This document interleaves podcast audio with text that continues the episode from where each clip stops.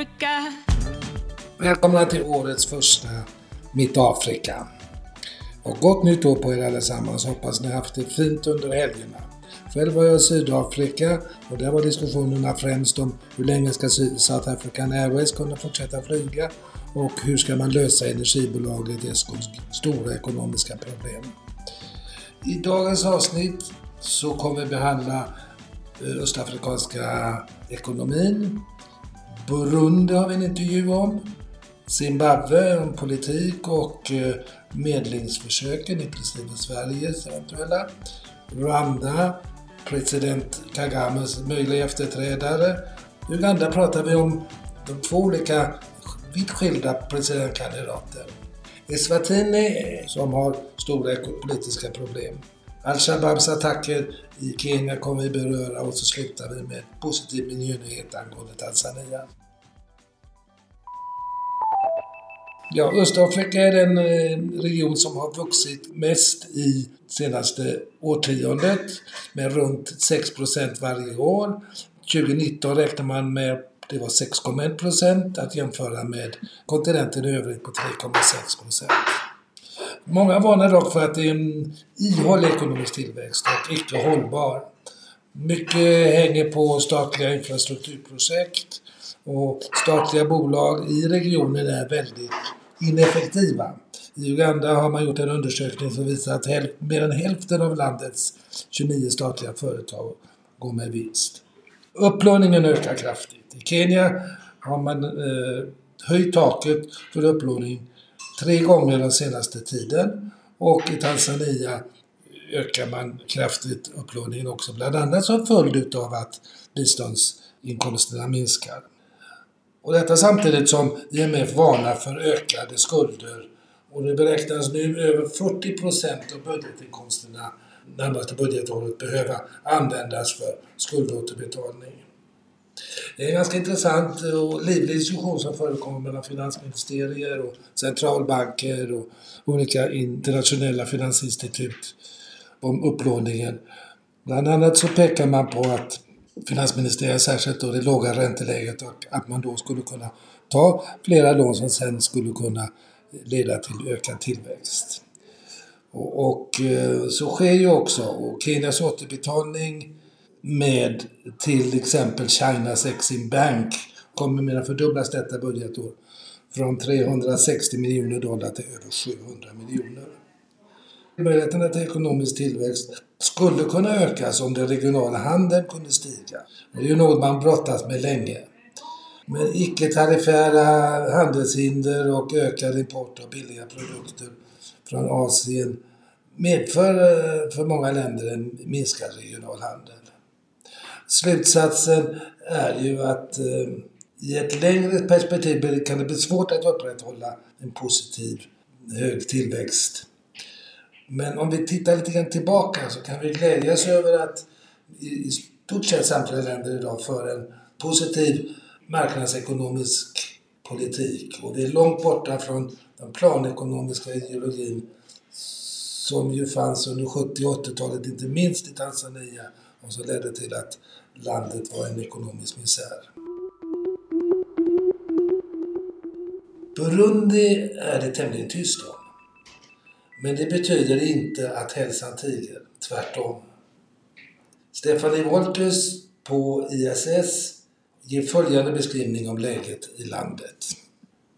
Burundi is extremely worrisome. It's um, it's really a case where all of the actors in the peace and security space in Africa have, have failed to turn things around. So essentially, um, since 2015, when, when those elections went ahead and when Nkurunziza was elected for a third term, we've seen a closing, a complete closing of the political space. Civil society has been pushed out. Mm-hmm. There's very, there's almost nobody left in Burundi who's critical, who's able to do proper work on human rights issues, on corruption issues, on any kinds of governance issues. All of those people have been forced out um, because working in Burundi is a threat to their to their lives. Mm-hmm. We've seen journalists disappear, human rights activists disappear. We've seen the um, Commission on Extrajudicial Killings being kicked out. We've seen the UN Office for Human Rights being kicked out and being and their findings being rejected by the Burundian government Worryingly, we've also seen domestic processes um, dismantle the Arusha Accords, fundamental principles of the Arusha Accords, notably around um, ethnic quotas in, in, in, government institutions.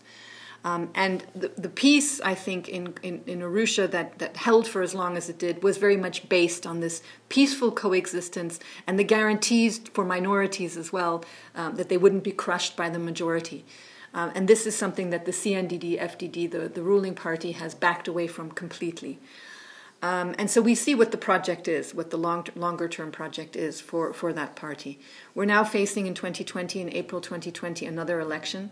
Um, how free and fair can these elections be when we have no domestic opposition? The, the, the opposition, political opposition, is also in exile. Um, we have seen a failed process led by the East African community under Benjamin Mkappa's leadership to try and mediate an understanding between the government and the opposition. Five years later, we have nothing. So, what kinds of elections can we really expect to see in Burundi? The question of Nkurunziza's candidacy, will he run again, is still unresolved. There are tensions within the ruling party in, in, in Burundi. Um, so that is also worrisome. But I think it's safe to say at this point, unless there's an absolutely dramatic shift, the elections cannot be free and fair. There will be no real opposition participation in these elections, and so we'll see another F- CNDD FDD candidate coming to power. Are there any the regional players, the international community? What can we do?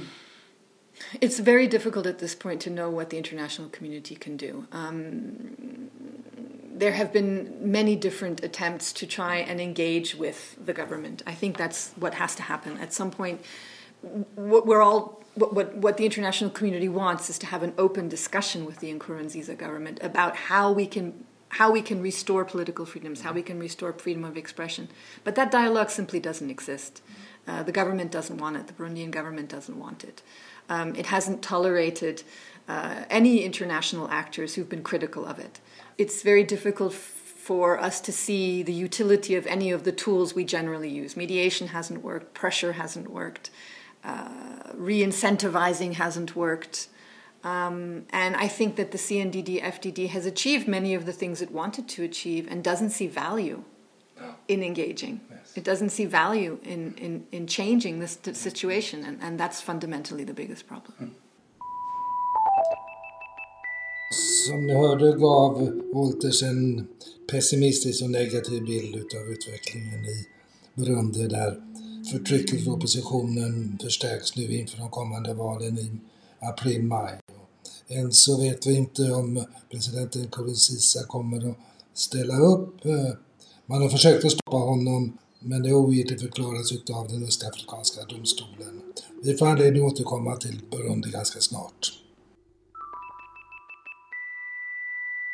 Zimbabwe och regeringspartiet ZANU-PFs president Managagwa förstärkte sin ställning vid partiets årliga konferens just innan jul.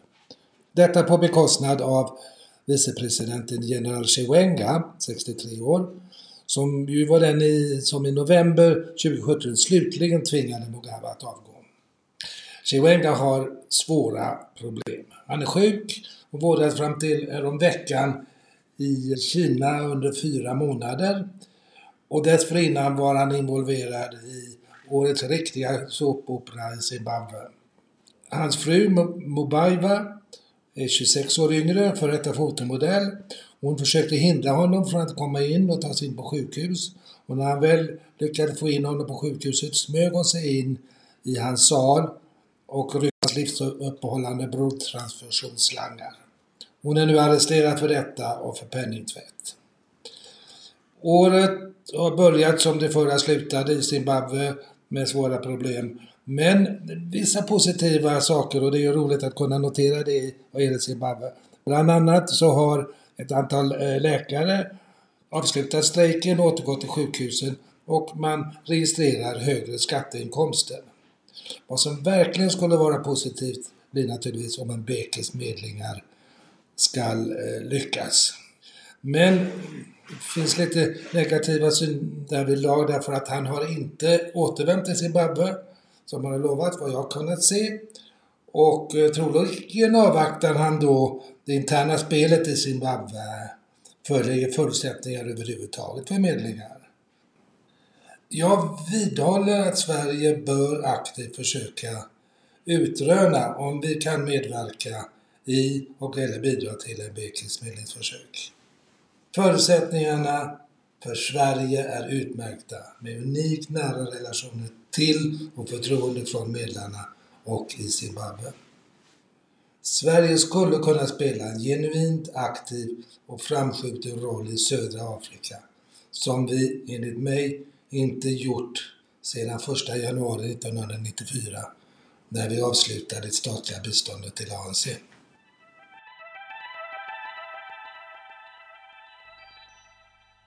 I förra avsnittet nämndes att Rwandas president Kagame hintat om att avgå vid valen 2024. Han har sedan dess upprepat detta och med det viktiga tillägget att han gärna såg en kvinna som sin efterträdare. En person som många då tänker på och som jag hörde talas om redan när jag flyttade hit till Rwanda, det är Louise Mushikiwabo, 59 år. Hon är sedan ett drygt år eh, generalsekreterare i Organisation International de Francophonie, det vill säga fransktalande ländernas motsvarighet till brittiska samväldet. Och dessförinnan var hon under tio år Rwandas utrikesminister. Vad jag förstår från diplomatiska kåren här, en populär sådan. Vad som skulle kunna tala emot henne är att hon inte är medlem i Kagames och regeringspartiet Rwanda Patriotic Front. Men samtidigt skulle ju det kunna vara en positiv aspekt därför om Kagame har förtroende för henne så skulle det kunna peka på en form av politisk pluralism, något som det här landet saknar. Hennes ålder, ja hon kommer att vara 63 år år 2024.